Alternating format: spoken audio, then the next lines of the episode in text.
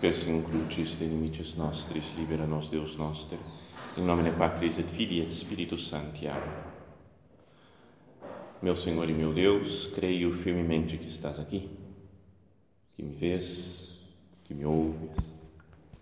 Adoro-te com profunda reverência. Peço-te perdão dos meus pecados e graça para fazer com fruto este tempo de oração.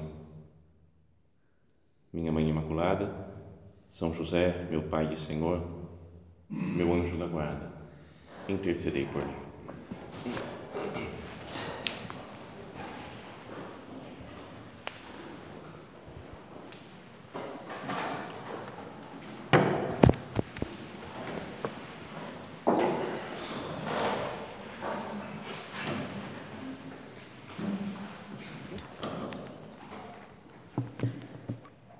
Passagem do Evangelho que vamos ouvir um pouco na missa, parece que não tem nada de muito especial. Né? São Marcos, né, o evangelista que estamos acompanhando, ele faz como que uma espécie de resumo da atividade né, de taumaturga de Jesus, mostra ele curando muitas pessoas, mas não conta nenhum milagre em concreto, nem em particular. É quase como se fosse um trechinho que ele liga, usa para ligar duas histórias diferentes. Fala assim: naquele tempo, tendo Jesus e seus discípulos acabado de atravessar o mar da Galileia, chegaram a Nazaré, ah, perdão, chegaram a Genezaré e amarraram a barca. Logo que desceram da barca, as pessoas imediatamente reconheceram Jesus percorrendo toda aquela região, levavam os doentes deitados em suas camas para o lugar onde ouviam falar que Jesus estava. E nos povoados, cidades e campos onde chegavam, colocavam os doentes nas praças e pediam-lhe para tocar ao menos a barra de sua veste. E todos, quantos o tocavam, ficavam curados. Tá então é só uma cena geral né, que conta, talvez fatos que aconteciam habitualmente com Jesus, né? fala que ele ia percorrendo várias cidades, aldeias, e as pessoas iam tocando, ia curando de sua, dos seus males.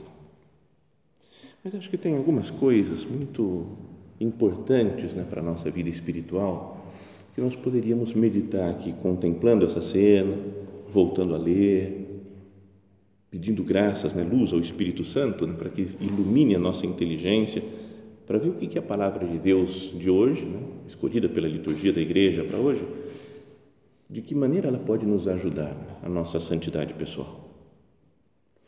Então, tem uma ideia que é interessante, mas que se pode se passar meio despercebida aqui, que fala que, os, que Jesus e seus discípulos, acabados de atravessar o mar da Galileia, chegaram a Genezaré.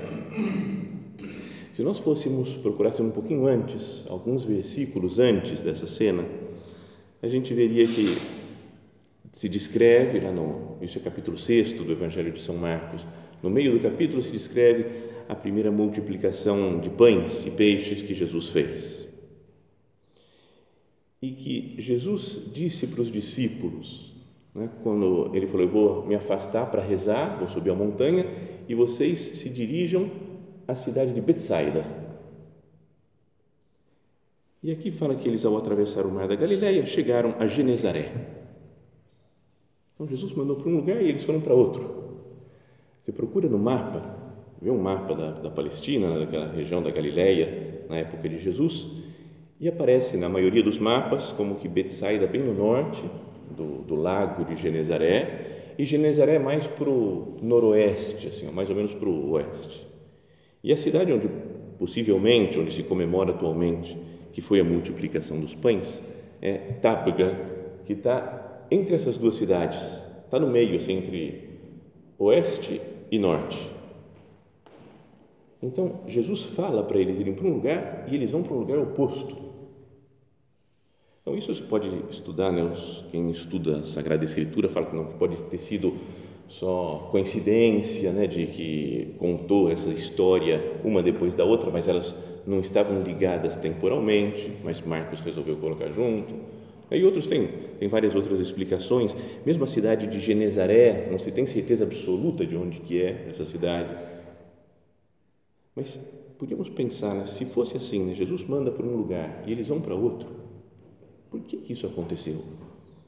E a gente sabe que logo depois da multiplicação dos pães, quando Jesus vai para o alto da montanha para rezar e manda os discípulos né, para que entrem na barca, é quando começa uma tempestade, uma forte ventania, eles estão com medo de afundar e Jesus vem caminhando sobre as ondas do mar e entra na barca e depois eles chegam a um porto seguro. Então, também podíamos tirar disso então uma lição espiritual, que Jesus nos pede para fazer algumas coisas. No meio do caminho a gente tem tempestades também, né? tem coisas que não funcionam, que não dão certo. A gente procura ver na oração, fala, Senhor, é isso que você está me pedindo, eu percebo que é isso daqui, mas na prática não consigo fazer. Por fraqueza minha, por incapacidade minha, ou porque outras, outros fatores externos, outras pessoas atrapalharam, não quiseram então Jesus nos manda a Betsaida e a gente acaba chegando em Genezaré, que não tem nada a ver, né? Olhando no mar, parece que é para outro sentido, outra, outra direção. Mas mesmo chegando em outro lugar, Jesus vai com os discípulos, imediatamente eles é, desceram da barca, as pessoas o reconheceram e ele ia percorrendo a região e curando todos os doentes. Mesmo quando as coisas que Deus nos pede saem meio atrapalhadas, saem sem funcionar, parece, sai de um jeito que não era o previsto por Deus ou previsto por nós mesmos. Deus sempre atua. Deus sempre consegue realizar a sua vontade. Então, só isso deveria nos fazer renovar a nossa confiança em Deus. Falar, Senhor, eu, eu quero fazer sempre a tua vontade, mas atua.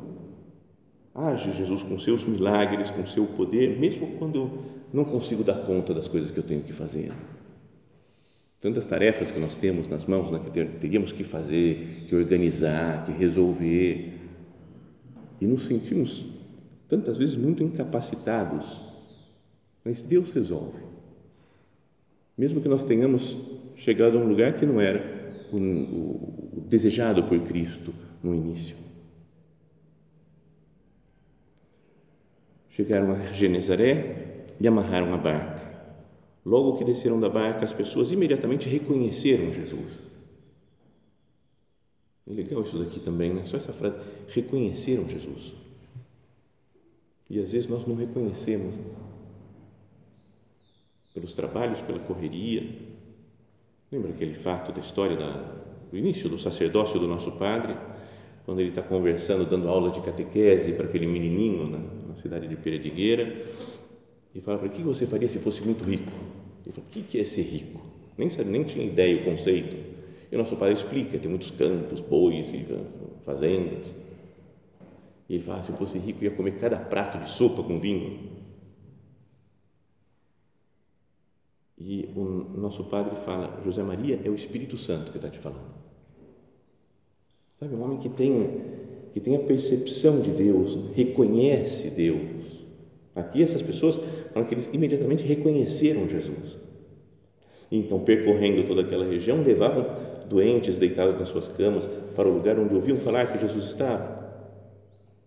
E nos povoados, cidades e campos onde chegavam, colocavam os doentes nas praças e pediam-lhe para tocar ao menos a barra da sua veste.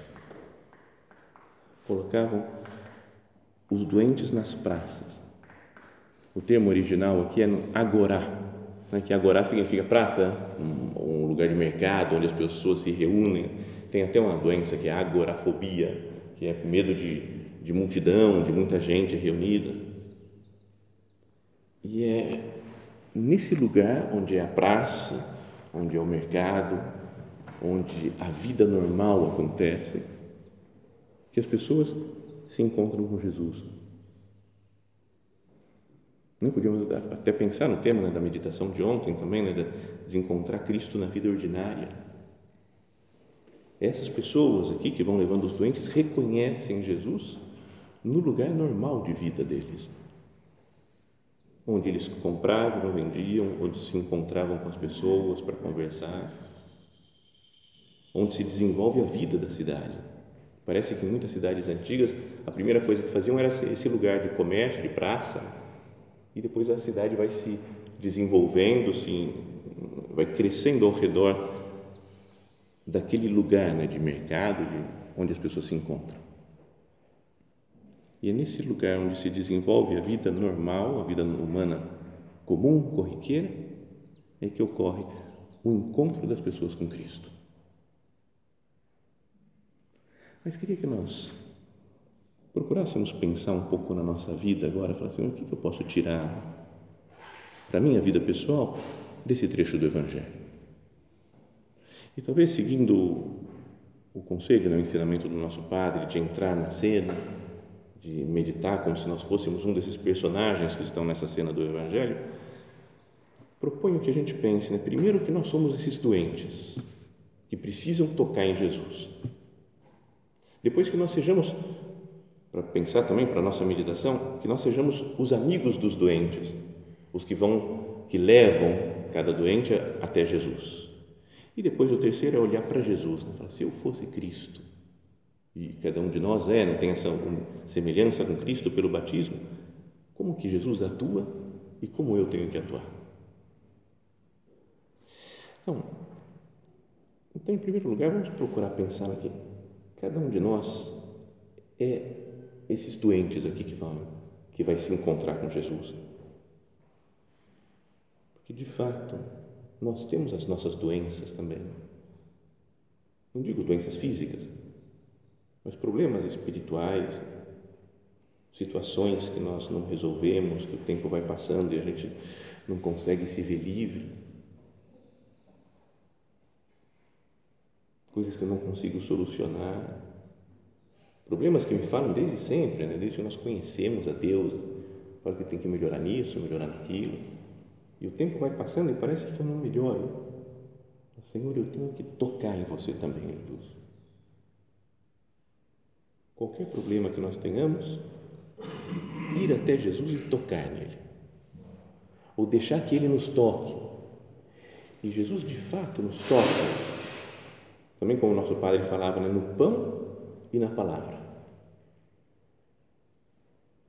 É natural pensar isso, já meditamos tantas outras vezes, né? mas essas pessoas tocavam um pouquinho, davam uma reladinha só em Jesus né? e ficavam curados. E nós comungamos todo dia. Recebemos o corpo, sangue, alma e divindade de nosso Senhor. Senhor, será que eu eu não por que, que eu não me curo, Jesus? Tocando em você com essa frequência, será que não me falta fé? como tinham esses doentes né, que queriam encostar em Jesus.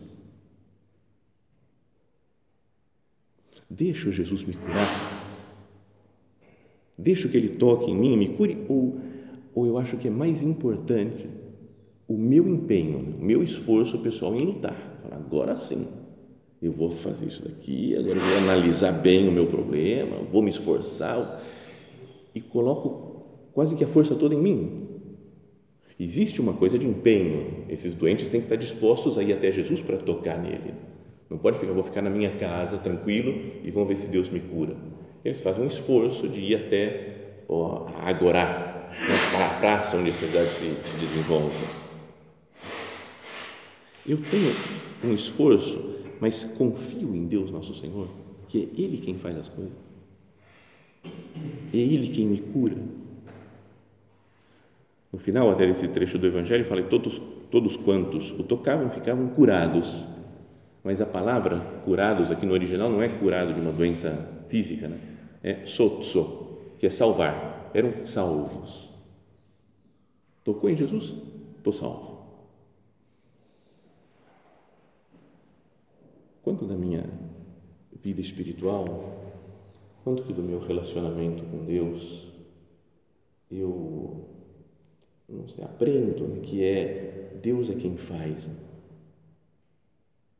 Que importância tem a atuação de Deus, o toque de Deus na minha vida?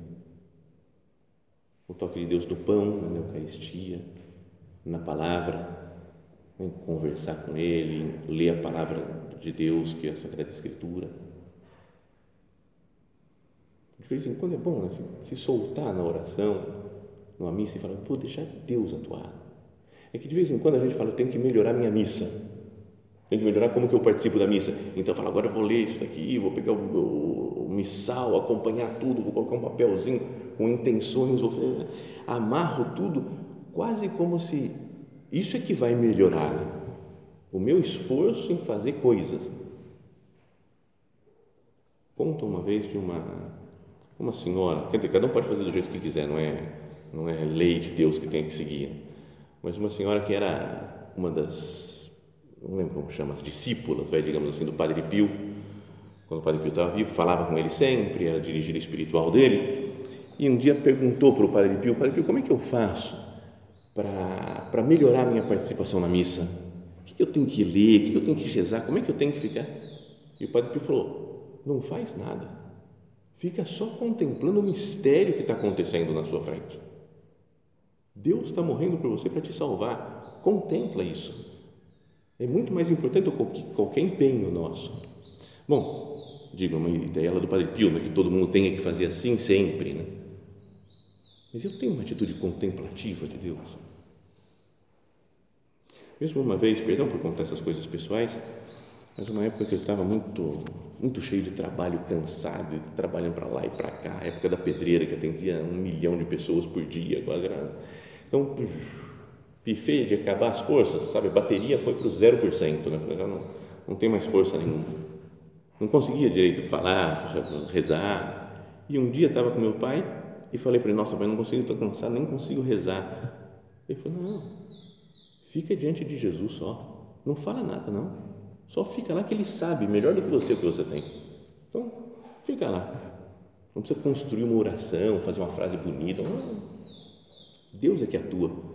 Até ajudando quase depois outra pessoa, o padre Eugênio, me falou assim: Isso é bom para a tua humildade, né? Você vê que não é você que faz as coisas, é Deus que faz. Então, essa é a primeira coisa. Se nós somos os doentes nessa passagem do Evangelho, eu vou me colocar diante de Jesus para que Ele toque em mim. E assim Ele me cura.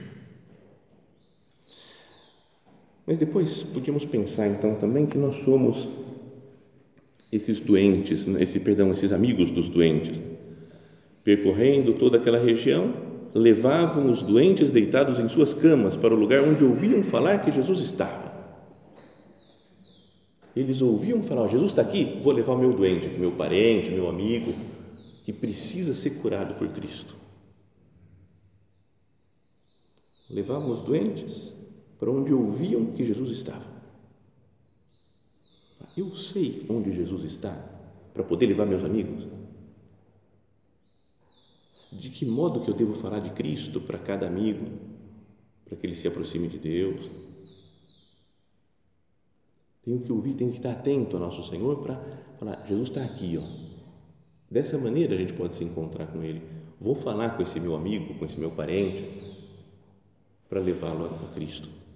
E depois falam que os doentes, esses amigos dos doentes, não é que simplesmente falam, ó, oh, Jesus está passando lá na Agorá, na praça, no mercado, vai lá. Não, falou que eles mesmos pegavam os doentes e levavam até Jesus. É preciso acompanhar as pessoas, cada pessoa, cada amigo, no caminho para Cristo, para que ele seja tocado, para que seja salvo. Isso me faz lembrar de uma história que já contei outras vezes, acho que tem gente aqui que já ouviu isso, que na época da, de ordenação nossa, acho que os outros padres aqui que se ordenaram também nos últimos anos tiveram essa experiência de que tem uma, um tempo de convívio, de formação, quando a gente é um pouco antes de se ordenar diácono, depois durante os meses lá entre o diaconato e o presbiterato, e, e, são vários convívios para aprender várias coisas, né? celebrar missa, né? dar bênção no Santíssimo, pregar, atender confissão, direção espiritual. Então, tem muitos temas assim que a gente vai aprendendo. E uma vez, numa casa de convívios, acho que foi em, em Vila delle Rose, que nós estávamos fazendo um fim de semana, um convívio, o, o padre que organizava, o diretor espiritual lá do Colégio Romano, que coordenava isso daí, falou: vocês têm que aprender a contar alguma história na meditação e tirar uma lição espiritual. Então vocês vão lá, numa salinha, vai ter uma pessoa filmando, vocês contam a história, tiram a lição espiritual diante da câmera e depois a gente vai assistir aqui.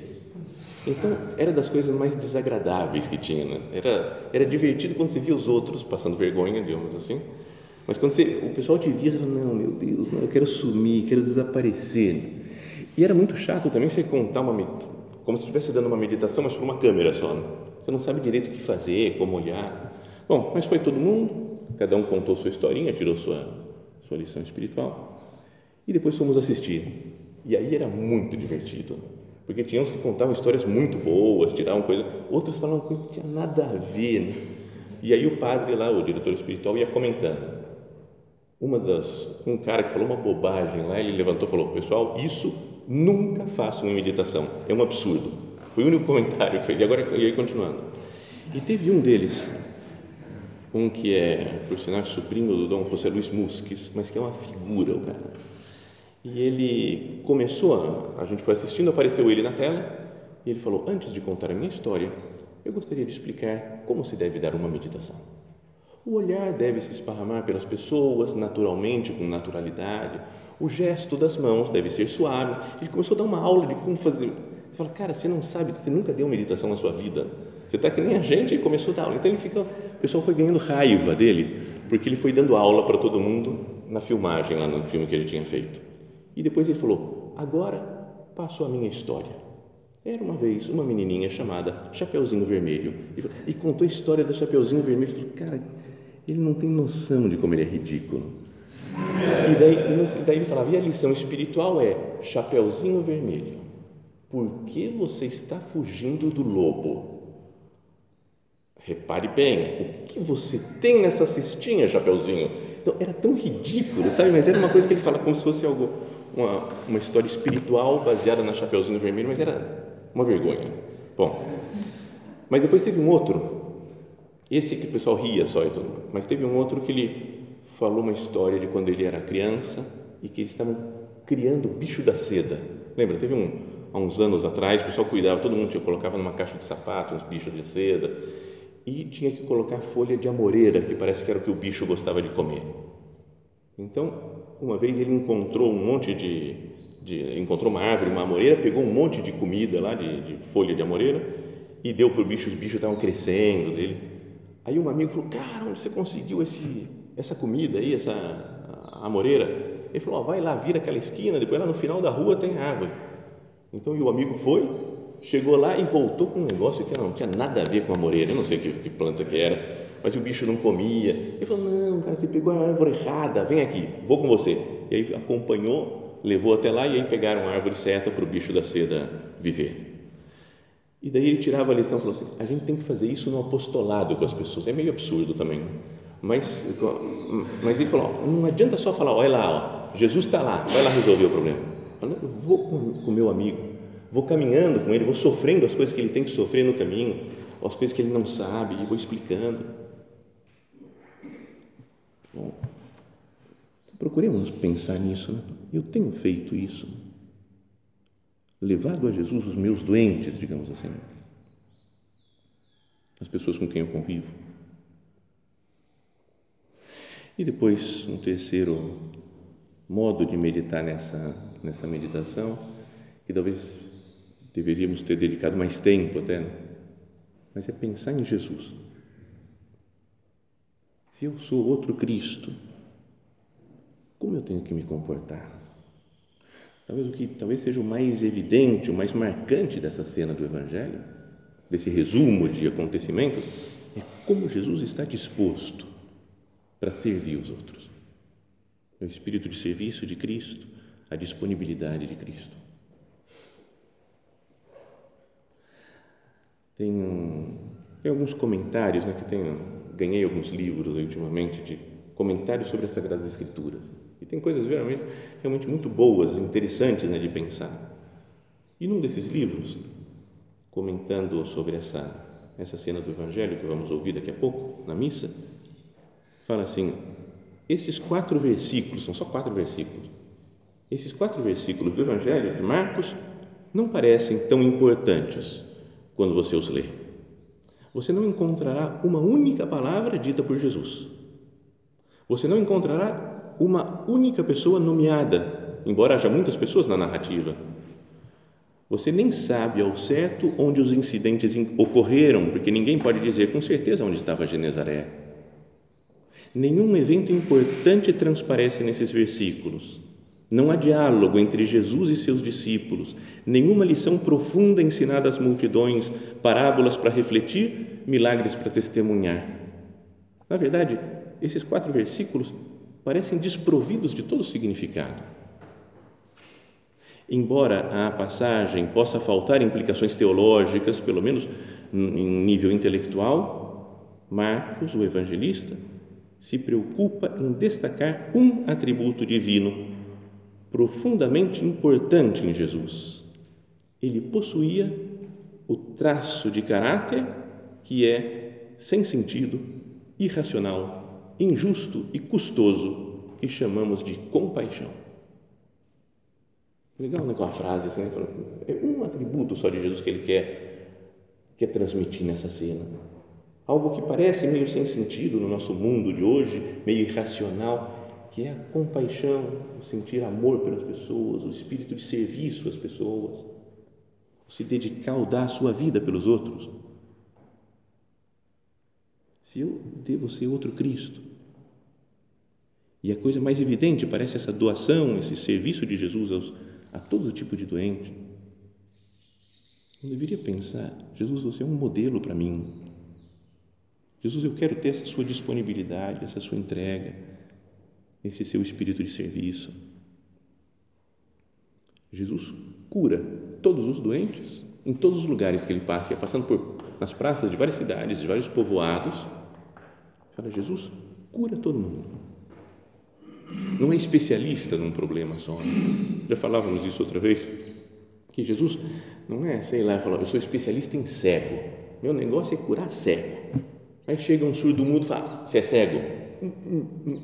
Então, desculpa, não vou curar, eu curo é cego. Aí o paralítico, queria tocar, desculpa aí, pode tocar, mas não vou curar, porque eu, eu sou especialista em cego. Não é assim, é qualquer tipo de doença, qualquer enfermidade, Jesus cura. Será que nós, às vezes, de vez em quando, não somos meio especialistas num tipo de pessoa? Gente que é desse jeito cai bem comigo, eu sei como ajudar, mas esse outro tipo, e aí, menina, melhor deixar outro, né? Deixa alguma outra pessoa falar, porque eu não, não me dou bem com esse tipo de gente. Jesus é, é amoroso, tem compaixão e serve qualquer tipo de pessoa. Como ando eu, né, cada um de nós, no espírito de serviço, em deixar as minhas coisas, as minhas preferências pessoais, os meus planos, para poder socorrer as necessidades das pessoas, tocar nos outros como Jesus, para dar vida para elas, para salvar os outros. O que está habitualmente na minha cabeça e no meu coração, no meu dia a dia? Os meus planos, os meus esquemas ou salvar almas? Tocar nas pessoas, conviver com as pessoas. Muito conhecido aquele ponto de, de Forja do nosso Padre, que ele fala: dar-se sinceramente aos outros, né, servir de tal eficácia que Deus o premia com uma humildade cheia de alegria. Então, que nós tenhamos essa disponibilidade de Jesus, essa compaixão, espírito de serviço, de tocar em qualquer pessoa por quando salvá-la.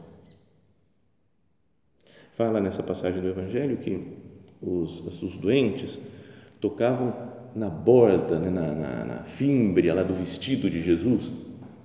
E aí também nesses livros que vão explicando as Sagradas Escrituras, fui procurar saber o que, que era isso daí, né? Que a fímbria ou borlas, falavam algumas vezes, algumas traduções. E aí se conta que eles, que os, os judeus piedosos têm um, um manto, né, que eles colocam em cima da túnica, que é o himation, que chama, e que tem é um pano quadrado com nas, nas, nos, nas quatro cantos do pano umas borlas assim de pano pendurado, umas bolas assim. Isso daí vem por causa de um mandato de Deus lá no livro dos Números que aparece.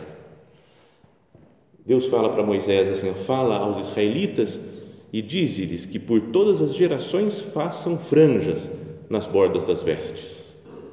E nas franjas da borda atem um cordão de púrpura violeta fazendo parte desta franja. Isso para que, o objetivo desse negócio, isso para que, vendo, vos lembreis de todos os mandamentos do Senhor e os cumprais. E não corrais atrás dos desejos de vosso coração e dos vossos olhos que vos levam à infidelidade. Então era um sinal externo que tinham os judeus, que devem ter ainda né, hoje em dia, os judeus piedosos, dessas franjas, né, borlas, na, na, nas pontas da, da, da capa lá que eles usam, que é para lembrar que eles são observantes da lei. E Jesus, pelo visto, é um, é, usava isso como é um grande cumpridor da lei de Deus. É a lei do seu pai, ele não vinha abolir a lei, mas vinha levar à perfeição.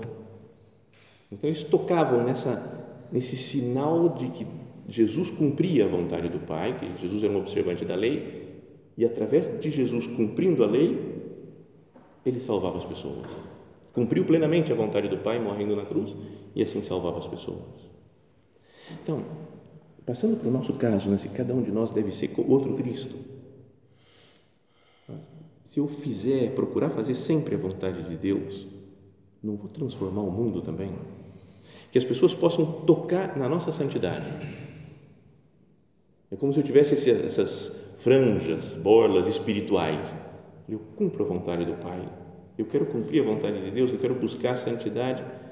E uma vez sendo santo, Sendo Cristo cumpridor fiel da lei, Deus atua em nós a salvação e as outras pessoas podem tocar em nós, na nossa santidade, na nossa nosso desejo de santidade, para se salvarem também. Então, que nós olhemos para essa cena do Evangelho vendo como algo muito rico para nós. Né?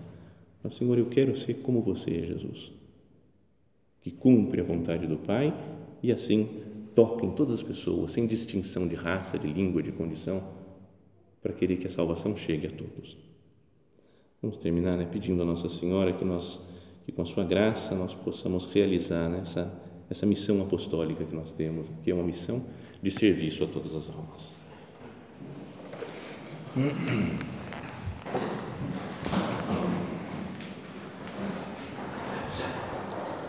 Dou-te graças, meu Deus, pelos bons propósitos, afetos e inspirações que me comunicaste nesta meditação Peço-te ajuda para os pôr em prática.